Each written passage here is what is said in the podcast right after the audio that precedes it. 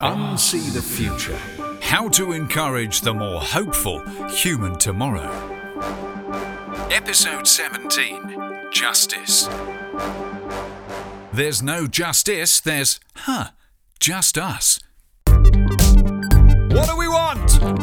Uh, when do we want it? Well, now, obviously. We don't. Want it gradually. Because while you might be tempted to say that what we all want is love, or what we all think is a nice idea is peace, and what we'd all settle for is cold hard cash, the truth of trying to build a brave new world is that what we most want is justice. We long for life to be fair, because it mostly just really isn't. So, what shape is the hopeful human tomorrow really, if it isn't ultimately a just one? This is where all our ley lines of hope converge in the emotional singularity of justice. But is justice equal opportunities for development or equal representation? Equal voice? Equal power? Then how the hell do we create equality when most circumstances are not just comparing apples and oranges, which are both roughly fist sized sweetish fruit, but apples and hang gliders, oranges and orangutans? Our finer moments of enlightenment, of great exhibitions, technological wonders, and explorations of nature do seem spoiled by our habitually darker instincts, crimes against ourselves. We seesaw between night and day constantly, it seems. Is the human thirst for justice really about a hunger for balance? A longing for order in the chaos of us that is at the root of all our persistent daft dreams of utopia? And yet, whenever corruption wins and jokers get out of jail free, we say, typical, nothing changes. If we're even going to scratch the surface of this subject, let's hope life's handed us lemons, because you can make cakes with lemon zest. I'm Timo Peach. Let us all eat cake. In this episode of Unsee the Future, we're going to be trying to close down corrupt administrations, bring back the dead, get everyone fed and some sharp threads, activate decent universal broadband, and finally get you signed to a wealthy independent record label and teach the world to stop projecting and to sing in perfect harmony. From great innovation fairs to artistic movements championing the natural world, humans aspire to rise above things, it seems. And it's hardly surprising in a way. Have you seen Newhaven? Well, the point is, you probably haven't. You've probably only seen the A259 and the awful port as you're dreaming of Dieppe. You might be surprised with a little bicycling around outside the fuggy traffic queue of your expectations. But we do like to disconnect from ugly truths, and if I am to park up my own floating bubble pod of nicely upholstered fat headed ignorance for a moment, and even consider how to drift over this episode's topic, I'll have to admit up front that I won't do it justice. I should just ask you what is your number one justice issue? And simply listen. Taking time to listen to each other's stories, well, it might be all that's really needed to sort out this one, if we did it every day. With the relatively easy freedom I happen to be born into, politically, socially, sexually, I've sometimes felt I haven't personally had to fight for much. But as we've established, guilt doesn't get us anywhere, really. Not like empathy. And besides, I can smell cakes in the oven. So let's imagine there is some sense to be made of the human longing for fairness as we peer over our half moons at the courtroom and ask the young legal intern to refresh the 11s plate for us and the whole gallery. If our sense of entitlement to a fair hearing comes from anywhere, it seems to come from our expectations. Which is weird, really, because a cynic would say we can't possibly have been looking at the world very clearly if we still expect anything to be fair. Yet, it does seem that something in us longs to be rescued from something.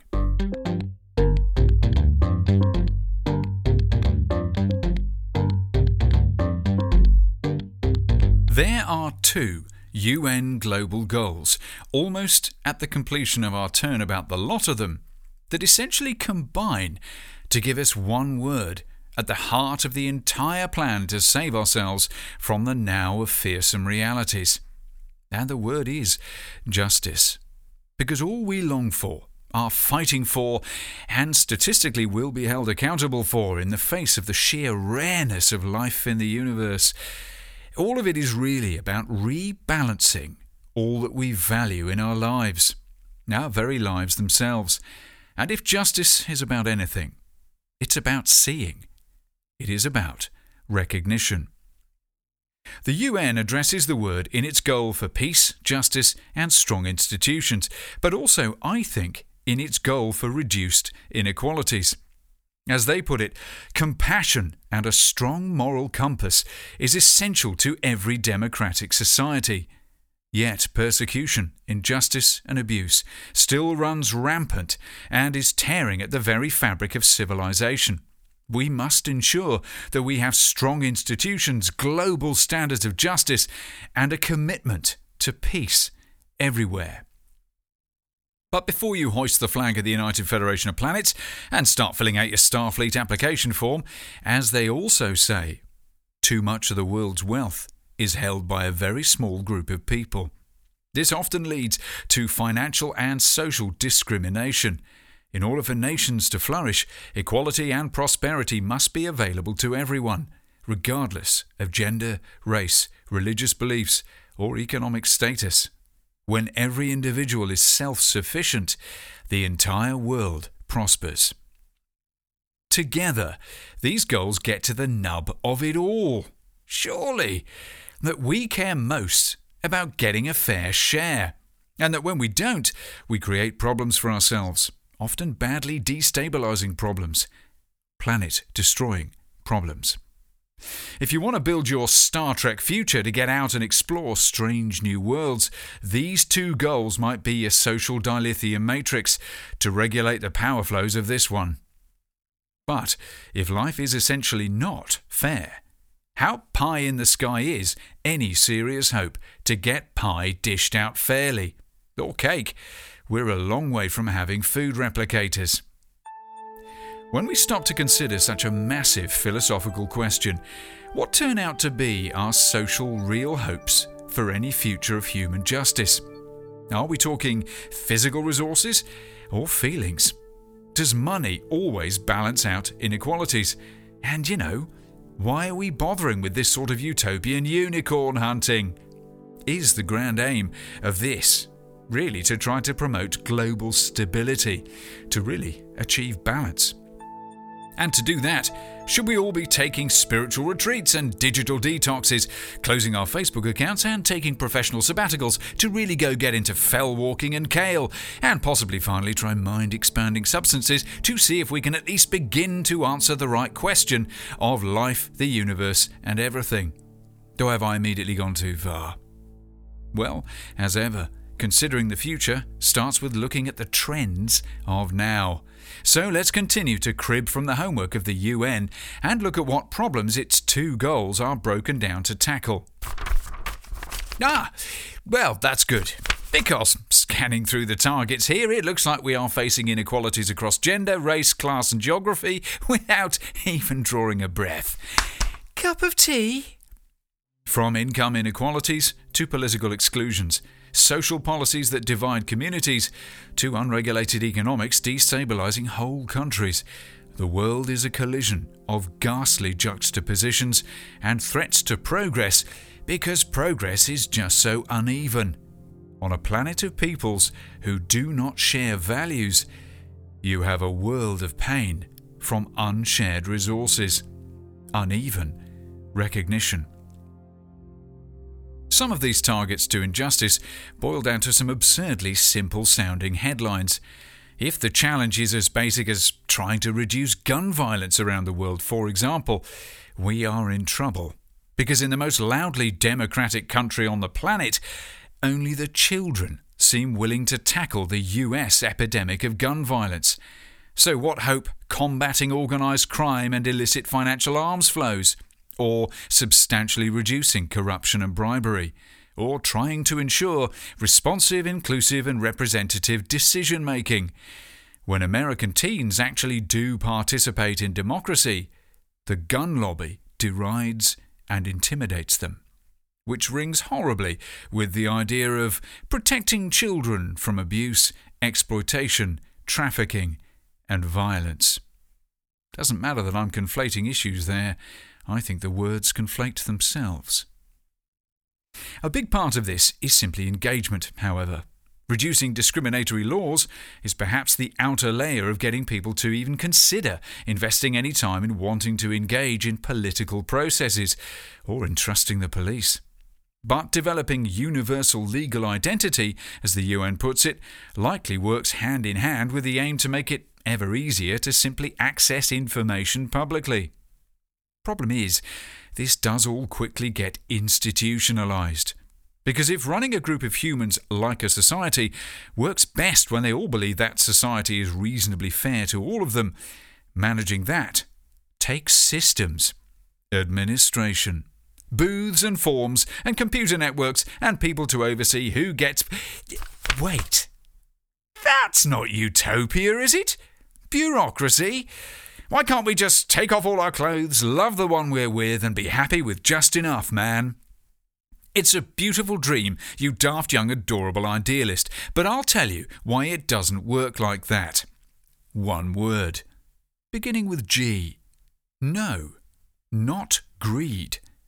That's the boringly central injustice of the dystopian future, the one built on knowingly cynical inequality. The word I'm thinking of is something we can't help yearning for, falling in love with, precisely when we hope for something better, when we've glimpsed the need for ideals. For I think the big problem with the utopian tomorrow is always bloody gurus.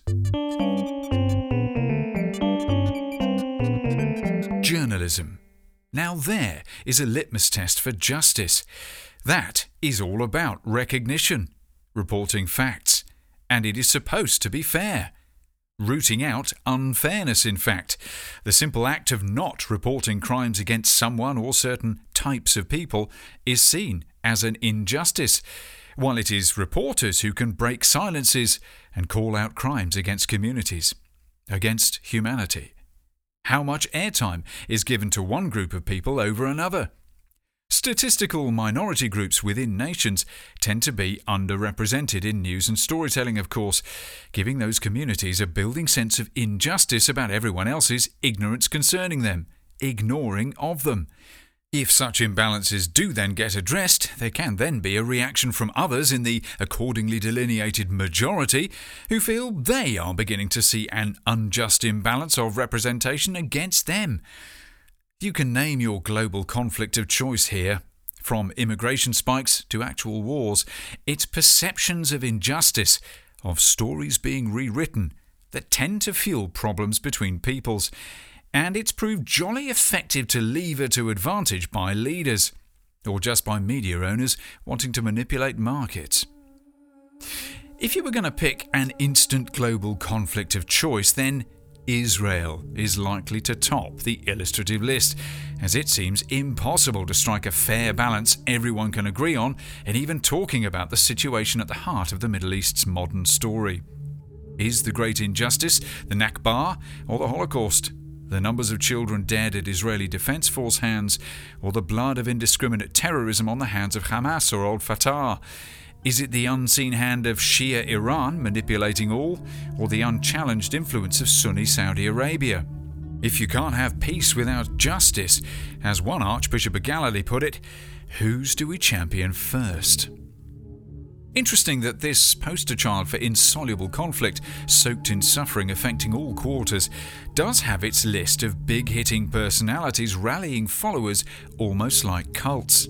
David Ben Gurion, Yasser Arafat, and would be followers in big footsteps like Benjamin Netanyahu. But there's something in our brains that can really amplify our obvious hopes for strong men in times of conflict. Something weird in us that might twang back up the timeline of our collective consciousness to a primal story locked into us. Perhaps the greatest injustice of our lives, gnawing at us underneath it all, is the expulsion from paradise, being kicked out of the kindergarten. Turfed off the swings and sent to the sweatshop, not the sweet shop. We do seem to privately long for good parents to look after us. But more than that, we want leaders we can worship.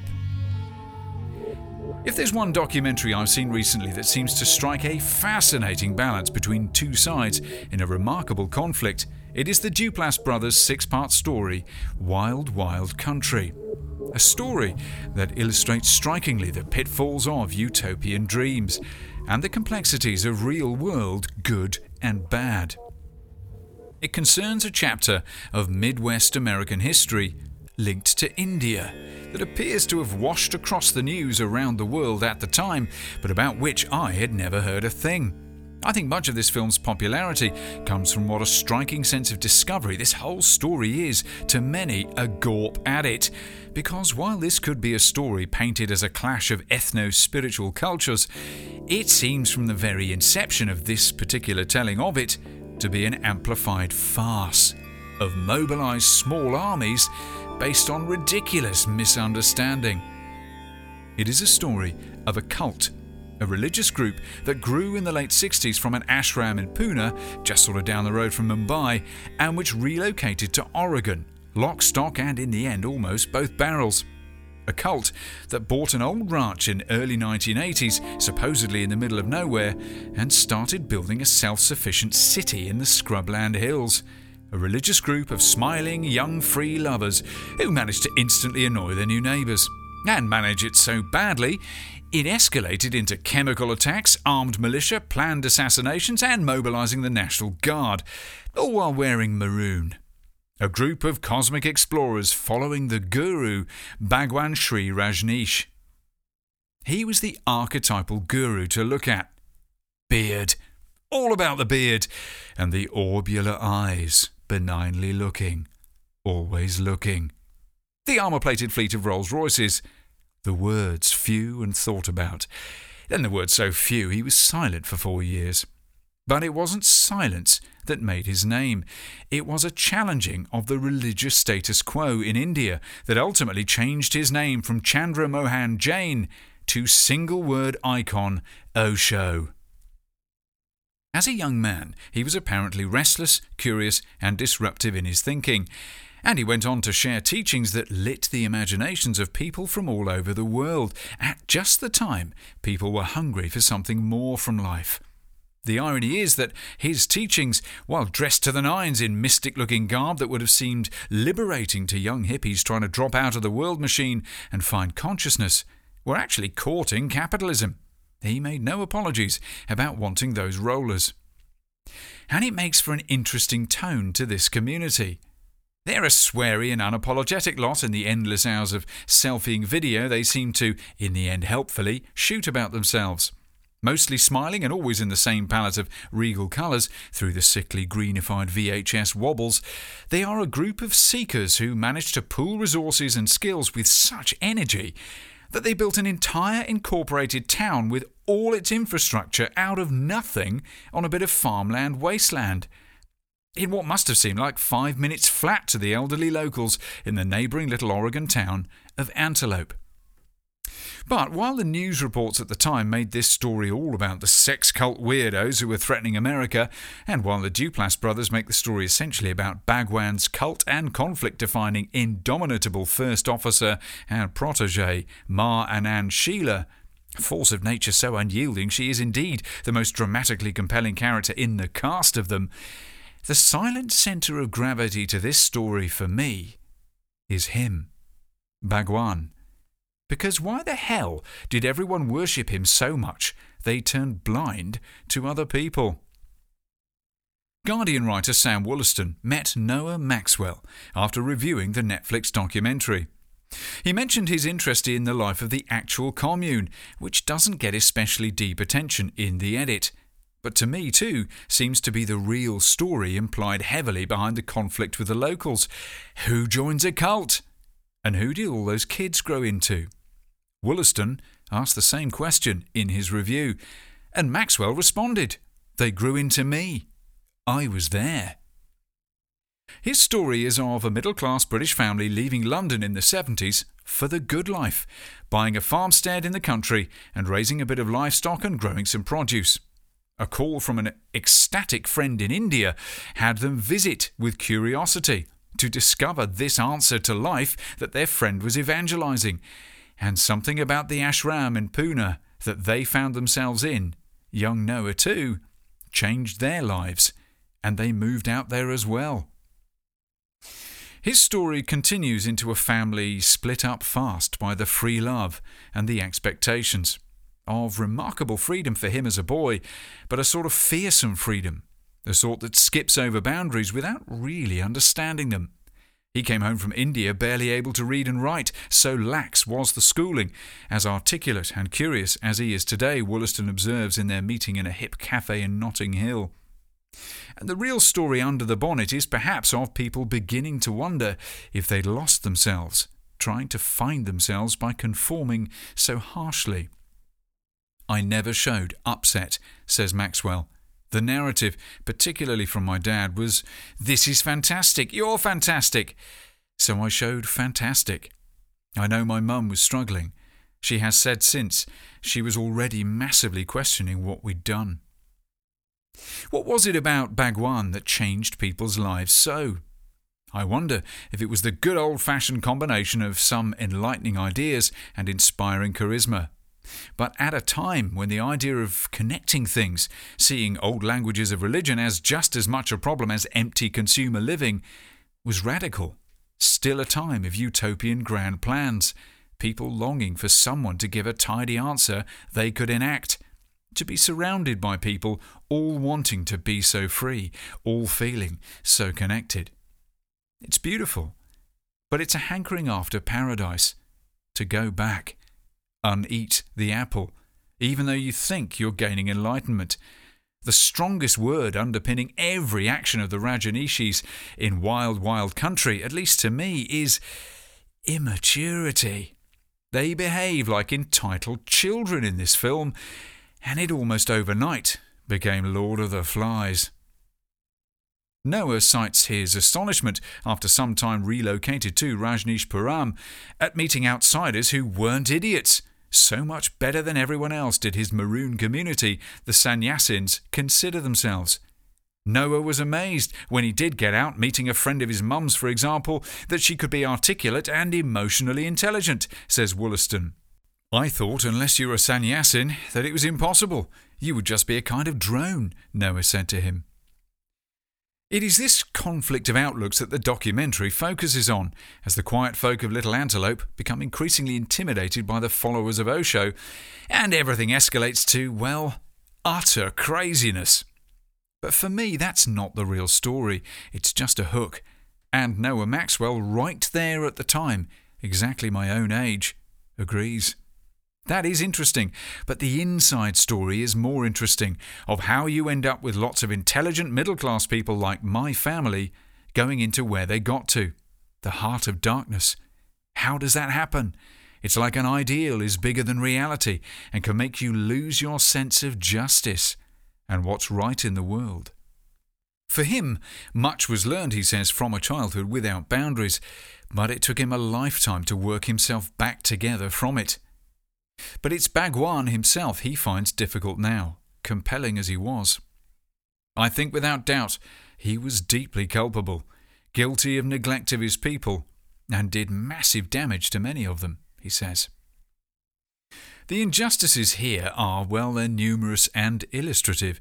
For Noah's mother, for him, for various members of the sect that might have felt robbed or blinded by such decontextual devotion to a bloke, a bloke with some enlightened ideas and human limitations.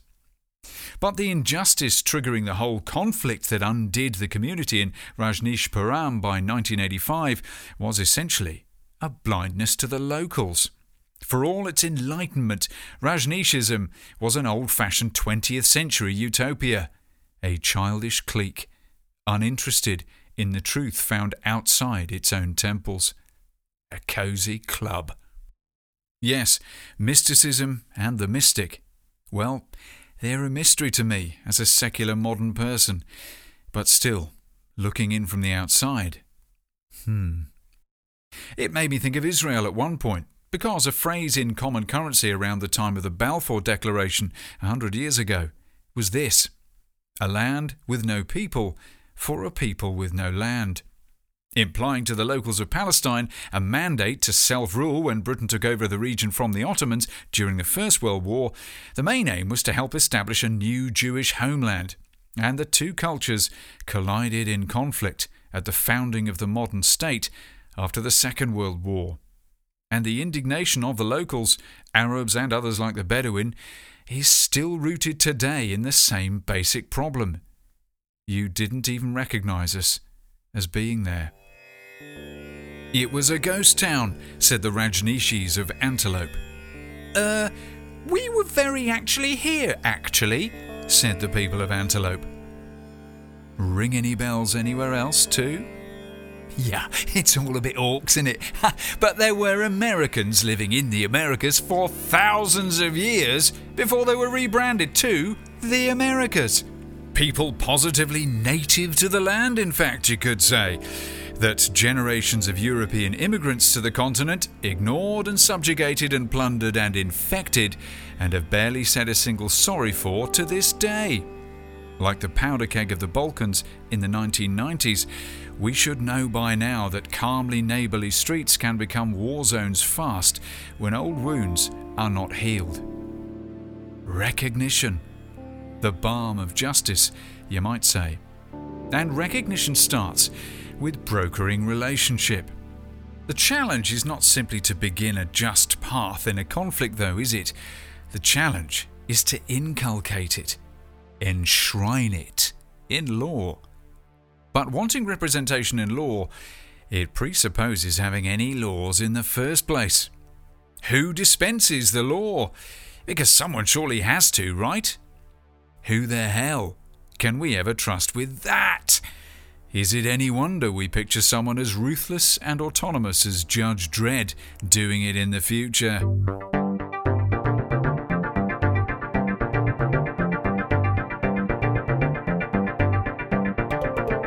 Much of the issue of justice is simply about the law, of course, trying to simply maintain or even establish a proper rule of it across the world. Hardly a small task.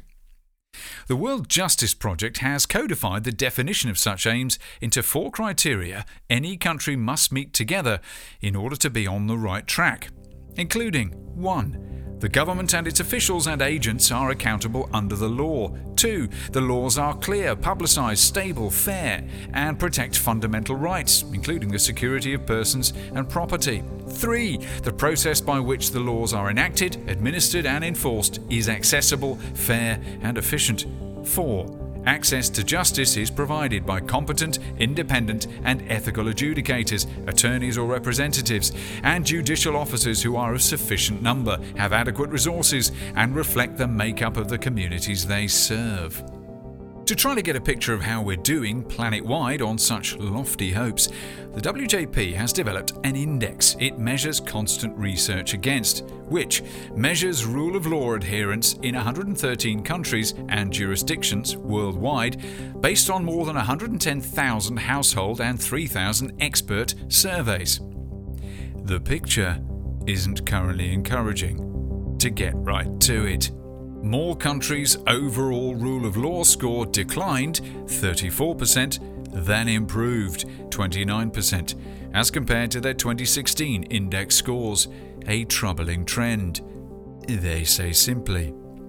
37% of countries' overall rule of law score remained the same, which doesn't sound much.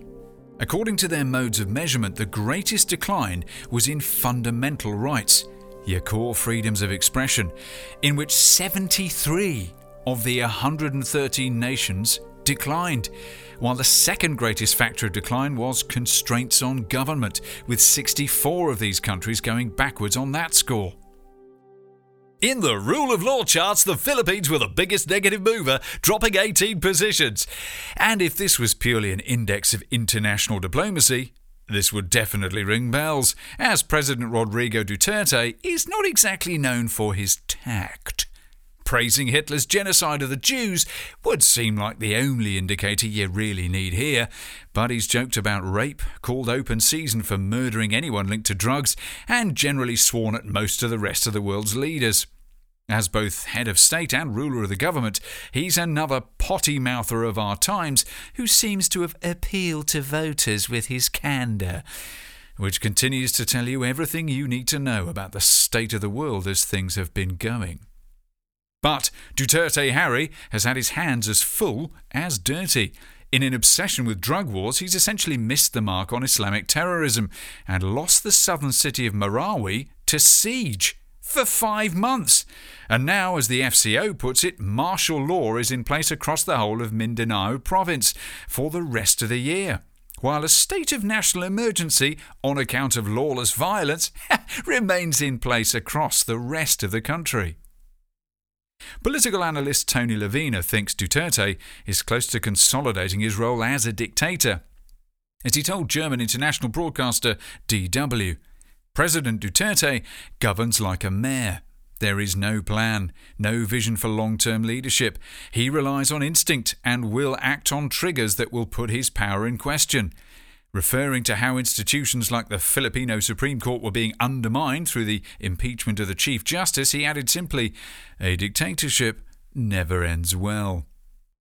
It's boringly normal, isn't it? Who is mad enough to run for highest office? Usually the basically mad. Afghanistan, Cambodia, and finally President Maduro's Venezuela bottom out the top 113 as the worst countries on the list for law and order. And this is partly because this last country is so divided. The successor to the partly venerated late Hugo Chavez lacks his charisma and has lacked much of his oil money too, as barrel prices fell in recent years, taking 95% of the country's GDP downwards with it fast. Hyperinflation is so bad today, the country is in such regular food shortages, Kellogg's can't even afford to make cornflakes there anymore rumours of coups are built on the idea that while old communists value the supposedly strong leadership of the United Socialist Party's nearly 20 years in power over the Central American state, the rest of the nation has felt its democracy eroded as the price. Now, all bets are off as President Maduro calls a snap election for the end of May this year, which everyone expects to be more heavily rigged than Alonso de Ojeda's Caravel. So much so that even Don of all things above board, 45, is threatening Venezuela with oil sanctions. At the other end of the chaos, you might not be surprised to learn that Finland, Norway, and at the top, Denmark lead the list of the most lawly and orderly Earth nations currently. Such resilient progress can trigger old Remoaners like me to hanker after the halcyon days of turning a blind eye to the European Union's bookish cronyism to just enjoy its lovely parks and cycle lanes.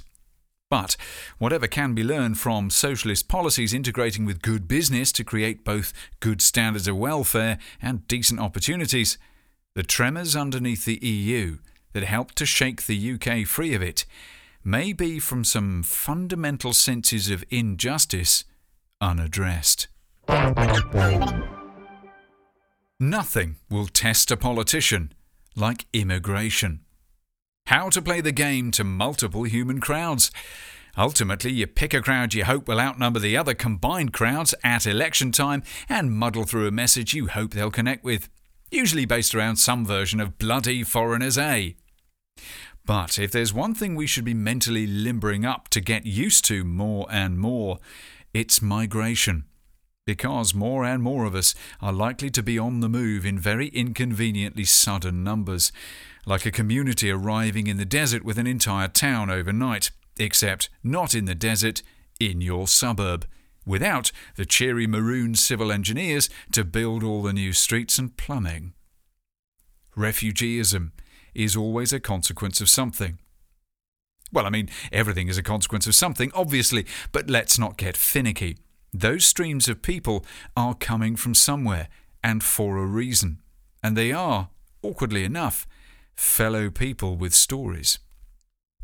The EU has, as part of the alliance of globalising nations, assisted in a number of pocket wars since I've been alive. Security is no lightweight bit of admin for leaders trying to protect lots of corporate and voters' interests. Fighting terrorism from global networks like Al Qaeda and latterly Daesh, the NATO and G various Security Council nations have felt compelled to protect their economic visions of the future from the alien utopian dreams of such Islamic groups dreams to repulse and destroy invading conquistadores and colonials who have, they feel, left destruction of every kind from their interactions with the region since the days of empire. In the great caliphatic conflict they've been trying to unfold, it's true that one side holds barbaric violence dearer to its ideology than the other, but the other does have an arms industry worth trillions kind of stoking the whole thing, because whatever vision you're fighting for, the whole thing ends up in blowing things up and shooting people in the end. Out of wars, whether noble defences of identity or righteous responses to attack, there always stream people fleeing the war zones. And from just one story of many on earth at the moment, but a significant one to many nations, Millions of people have been streaming from Syria, displaced by drought, war, and economic disaster. Millions of people crossing boundaries to escape death. Something so intense, who of us can keep up with its true emotional value? There is one situation that I seem to glimpse frequently that hasn't gone away because of a loose connection I have with someone on Facebook. And she's been living on a front line for a few years of this conflict a line that the EU draws in the sand of Greece's beaches, golden holiday destinations that have piled up with suffering and loss, amplifying injustices, separating everyone involved from each other somehow. Philippa Kempson and her family live on Lesbos, and as a foreign national to the island, she has been a target for abuse from some of the locals who feel overwhelmed with the tide of refugees washing up on their shores and swelling the transit camp Moria to bursting point. What Philippa feels is frequently overwhelmed with the helplessness of humanity. Today, as I write this, she posted this. I seem to pass every day in a state of anger and disbelief. Just today, 18 bodies were recovered from two separate boats sinking while trying to reach Greece. The media, if they even bother to report it, will call them migrants, like they're doing this out of choice, like some kind of package deal for people from other places. If they mention it, they won't mention the children cast into the darkness alone in the middle of the night. If they mention it, they will not mention the terror these people have fled. Every day I get people saying to me that the crisis is over, that it is in some way okay now. Well, the children and the families that die trying to get to safety every day can't tell you that it's not over. But that over 9,000 people imprisoned on this island alone will tell you that this is not over. These are humans these are people. They have fathers and mothers. They have people who love them. They have lives ahead of them that we have taken. If they survive the sea, then we take their dignity and their future. If they survive the sea, then we separate families and make it impossible to rejoin loved ones. If the sea does not destroy them, then they are destroyed on land. Where is their safety? Where is their future? Where are their human rights? The answer is simple, I think. They do not have any of these because the world does not see them as human, as people. At some point, our privilege made us superior. Where we were born made us more human. More questions than answers, more anger and disbelief. If we are going to tackle global injustice, we are going to have to tackle the way we are used to seeing the world.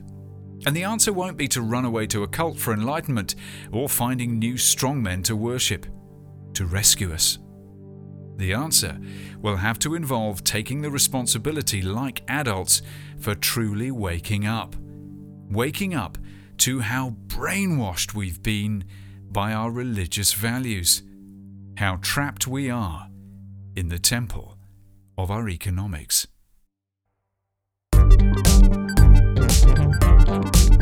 Seeing the Hopey Changey bit. All human beings are born free and equal in dignity and rights. They are endowed with reason and conscience and should act towards one another in a spirit of brotherhood. Article 1 of the UN Declaration on Human Rights. If you want hopey changey, this is the founding document of modern times. Are you old enough to not take the very phrase human rights for granted? Or even to consider a world where this idea is not the touchstone for common values in the way we believe we are supposed to be treating each other. It was published in Paris in 1948 after the formation of the United Nations at the end of the Second World War. Half a century of warring over ideologies had resulted in the genocide of the Jews, along with gypsy communities, the gay, the disabled, and others, by the Nazis. Six million people exterminated systematically, ideologically. And evidently, enough global leaders trying to rebuild after all this, with horror fatigued populations to care for, felt enough was enough. We needed some vision, some hope in the face of our awful apparent reality. Interesting to consider where this might have come from, though. Not simply to imagine a world before there was something as basic seeming to liberal minds as global human rights declarations, but to imagine people actually attempting to delineate any notion of truly human values in less civilized times historically. Well, I mean, how far back do you want to go? Voltaire? Shakespeare? Leonardo Bruni? Jesus? Aristotle, I don't know, the founders of Jainism. You're already well past two and a half thousand years ago. Where do you want to stop? The Human Rights Library has a little dusty corner of the internet with an interesting way of putting a little perspective on it. Throughout much of history, people acquired rights and responsibilities through their membership in a group, a family, indigenous nation, religion, class, community, or state. Most societies have had traditions similar to the golden rule of do unto others as you would have them do unto you. The Hindu Vedas, the Babylonian Code of Hammurabi, the Bible, the Quran, and the Analects of Confucius are five of the oldest written sources which address questions of people's duties, rights, and responsibilities. In addition, the Inca and Aztec codes of conduct and justice and the Iroquois Constitution were Native American sources that existed well before the 18th century. In fact, all societies, whether in oral or written tradition, have had systems of propriety and justice, as well as ways of tending to the health and welfare of their members. If you think back to more barbarian times, it's tempting from your beanbag ordering organic tofu to imagine modernity invented decency. But humans actually seem to have long longed for a life free enough to potter around in the garden sometimes. Decency, values, they are quite relative to context, and we can simply go blind to the ghastly things we live with every day around our higher hopes. What dirty, unjust, sickness inducing things do you just not notice every day living your life? Now, in the digitally driven 21st century. Streets clogged with petrol and diesel engines. Streets lined with homeless. Plastic wrapped around absolutely everything we ever touch blowing around our streets and washing up on beaches all over the world. People washing up on beaches. Garment factories in Bangladesh that you never see, making everything you ever wear. Paying its workers what? The conditions of animals bred in boxes as products to grind into what you eat. Along with what? Preservatives and chemicals to make them look appetizing and rot less quickly the culture of drink, turning everyone into meat, and ordinary town centres into the flashes of hell from Event Horizon every Saturday. the culture of objectification, commodity, ownership, the mindset of something fueling so much sexual abuse in the shadows, some police services can't keep up. States of mind, outlooks, scanning strangers and reducing them to race, shape, class, and feeling violence rise before a word is exchanged. The pandemic of mental unwellness crippling millions, from childhood to old age. Children cutting themselves, men cutting women, young people strapping explosives to themselves in shopping malls. Let's face it, we barely take notice of the bin men.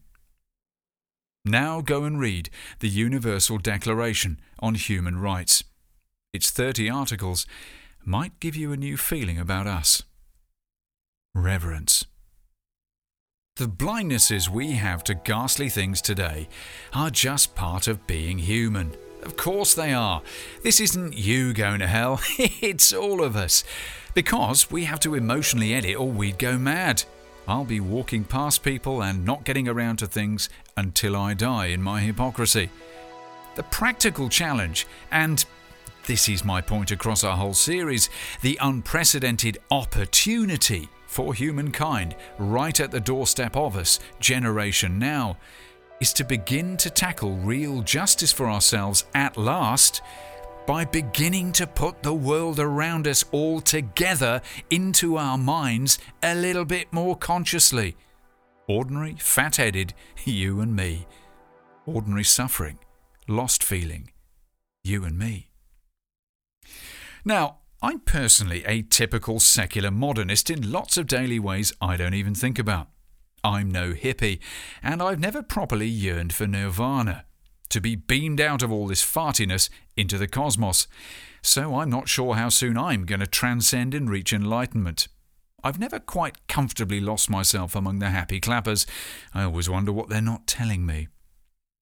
But I have had some unexpected spiritual experiences that have shaped my outlook, despite my natural spiritual indolence.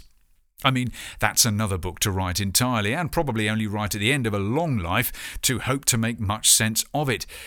But I do remember the first time I sat somewhere supposedly unspiritual seeming and could quietly, suddenly imagine that scene happening in a more cosmic setting. No, I hadn't been smoking anything. I barely drank back in those days. And it was nothing dramatic. Don't expect my memoirs to be interesting at all if they're not the augmented version with extended alien abduction sequences. But at a nightclub in my student years, somewhere in Middle England, the music just kind of filtered down in the mix a little in my perception. And everything probably filmically went slow mo too while we're doing this and I could simply just imagine something divine over this ordinary, drearily hedonistic scene. Noisy beats, awkward dancing, and sticky carpets alike. Nowhere is off limits. Everything is connected. Whatever stories you personally may attach to the unseen to make sense of it. Nothing is really happening in a box, whether made of acacia, cardboard, or neurons. The point being that the fresh breeze on your face when you leave the warmth of the revival hall prayers, or the communal ecstatic dancing, and all the weirdness you realise you are missing, and the moment where you actually feel you belong, feel peace. That fresh breeze doesn't have to feel like it's waking you up from a fantasy. It's perhaps a good way to remember that the fantastical runs through every fibre of the cosmos. From the moment where you're lost in worship to the moment you realise you're lost on an industrial estate on a Tuesday afternoon with a wrong number from the depot. Or the moments you just feel lost. Your own beliefs, your own values, can kind of run through everything too, however you feel. I suppose it was a formative little moment when I was a lot younger, realizing this. If love is love, it just is. However crap the scenery. There's a lot of light pollution blocking out the stars, but you bet they're always there, trying to remind you of the sheer scale of your context, even staring across the benefits desk on a Monday morning, from whichever side. I think for us today, our blindnesses to things, to people in other words, they're usually in some way linked to some aspect of one thing. Crappy 3D glasses we forget we're wearing. Economics. We don't tend to listen to people with different levels of economic power to us, and we don't tend to see the processes and people that bring us our symbols of prosperity at whatever level. And of course, it does seem like representation under law is often tied to who has the money, if only to afford the lawyers. The regular drivers of not just lack of engagement, but active crime are economic, of course. Around the world, income inequalities are staggering. But this isn't only down to local pirate kings hoarding all the loot, it's the uncomfortable regular fallout of the wider culture of, yep, you guessed it, comrades, capitalism. Pfft, I mean, where to start? Talk Poverty invited thinking readers and writers to consider their own top 10 solutions to fighting economic inequality a couple of years back, and the resulting lists accord with various sensible things the UN might champion. And it's all kind of socialist, with people repeating calls to dignifying stabilising measures like raising minimum wages, supporting training, and being prepared to invest in both infrastructure and just subsidising jobs to keep people employed. You know, the very opposite of the 45 administration's business at the moment, it seems, sending their clownish frontman out to spout constant attention grabbers, while other work is done more quietly, apparently. As Social Action Supergroup Anonymous, featuring Noam Chomsky, put it. Now, of course, socialism doesn't work, right? Well, it's just that the point of old socialism was to tackle a basic injustice in the working economic system workers getting screwed over horribly. What the unions and the governments of the people purported to do was give that very central thing needed for fairness representation. And millions of us seem to be losing what representation we've had. I can't help feeling we should be taking note of this kind of thing. But the old ping pong of left right political jaw aches always bounces back to the unfairness of handouts and of their propensity to lock people into need. And if this appears true at personal level, driving the repo van cheerfully to pay friendly visits to the benefit scroungers every day, it rings uncomfortably true at international level too. No person, family, or state should be depending on charity, surely. Increasing developmental assistance to try to bring up flagging nations is no long term plan, quite apart from trying to guarantee the practically fair management and deployment of charity funding into desperate needs around the world. We all know it's a dependency that doesn't help develop independence for people or countries past the short term. Was the massively hopey changey love in of Live Aid in reality a bit of a disaster, and not just for your ears? Well, few things are simple in the fallout, and you bet charities in general fill gaps of need. No, the real problem, I think, is with the way we value things generally. To reduce income inequalities, we'll need to not simply promote much greater social inclusion and representation around the world, we'll need to promote better ways of encouraging fairer values of everything and everyone. It all comes down to money in the end, doesn't it? Everyone wanting to follow it. But this is just the way the world works, isn't it? People who catch the money don't care much about the people who don't. How do we change that? Across the episodes of Unsee the Future, I've been discovering themes. In our look at health, we saw that so much of the unwellness of humans today is mental. It's a pandemic, yes, of mental health problems that we are barely scratching the surface of addressing barely beginning to wake up to talking about honestly. While some are asking a little more consciously, Is depression usually just a chemically induced experience? And finding research suggesting there's not half as much evidence for it as the multi million dollar big pharma companies suggest. Whatever your management routine for your head, I think we're all certainly having to manage our psychological contexts as well. And if there's one word driving a lot of our disconnection and our mental exertions, it might be expectations. Our expectations of lifestyle are certainly feeding the climate crisis, our less than healthy food markets, our demand for energy. But so much of the emotional expectations we labour under lead to the fundamental injustices of conflict between people around the world, driving the models of our education and perhaps right at the heart of us, our stories of gender, as we saw in our last two episodes on sexuality. Context we're creatures of it. And as evolved as we are to adapt and survive in some weird settings, perhaps the great crime against ourselves is allowing ourselves to build contexts for ourselves that are so debilitatingly, restrictively unbalanced. A world making us sick. In many ways, we are products simply of our physical contexts, which is why the pursuit of the smart city is no idle utopian white paper.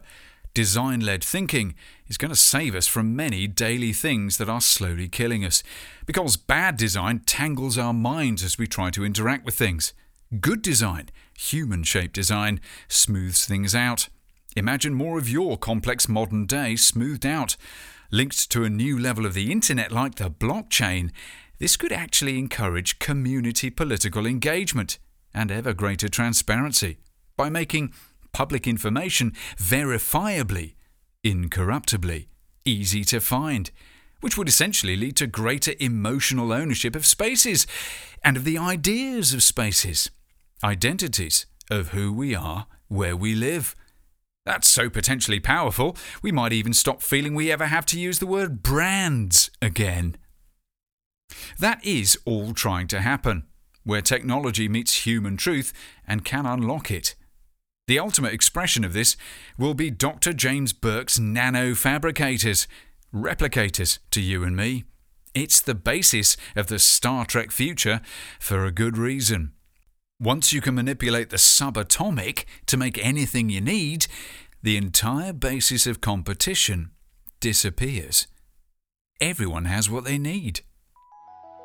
But it's like those health augmentations we half dream of and half fear that will prolong our mortality into superhuman lifespans.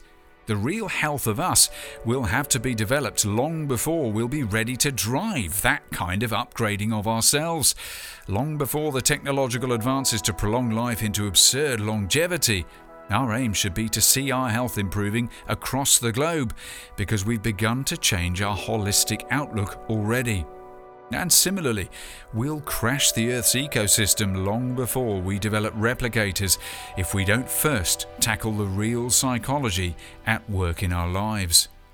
Why we want things. Competition is the energizer of the markets that have made us rich. But has it also made us sick? Are our economics like an addiction? We know why we went there, but we have to go to rehab now.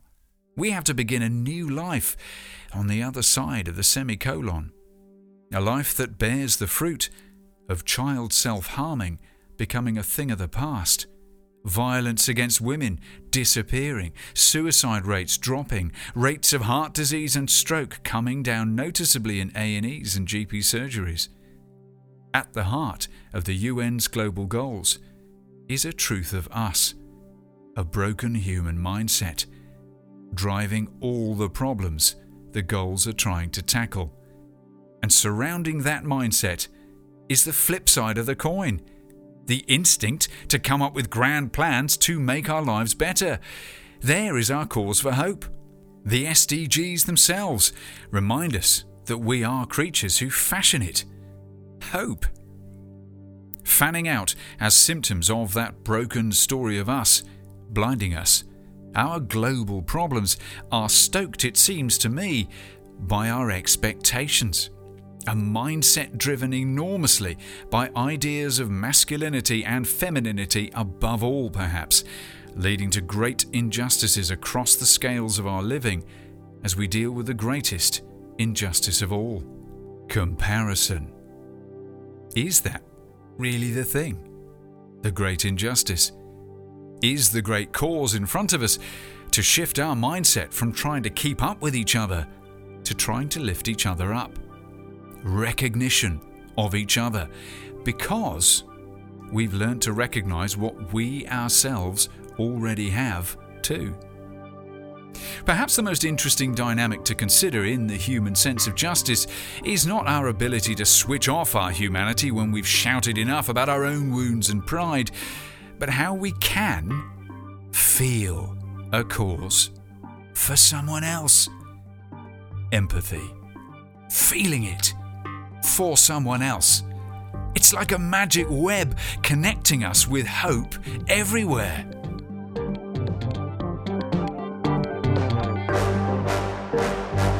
Whether any higher being will ever be capable of judging humankind is a mystery. But it's interesting to imagine why they are there in our myths, stretching back millennia. In the pantheon of gods and superheroes wrestling with our worthiness to be saved, the great judgment of us is really the great opportunity. To stand not in the dock, but at the judge's table and ask ourselves when did we see the best of us hungry, naked, ashamed, and turn you away? When we did it to the least of us. It'll take more than great speeches or pompous podcasts, but if we're going to play to anything, it should surely be to the gallery. In the great exhibition of us, it will be new ways of seeing that save us from condemnation. It will be art that helps us truly justify ourselves, perhaps most especially the art of listening. Because this may help us finally begin to recognize ourselves. That could change what we even want. And that could change everything. Next time on Unsee the Future, Part 18 Poverty. Discover more links and video and reading on the blog of this post at momotempo.co.uk forward slash lingo. And be the first to get the future in your inbox. Subscribe to the Momo Memos at forward slash amigo. Listen, read, ponder, and share. Do. Unsee the Future is a Momo Tempo production, obviously.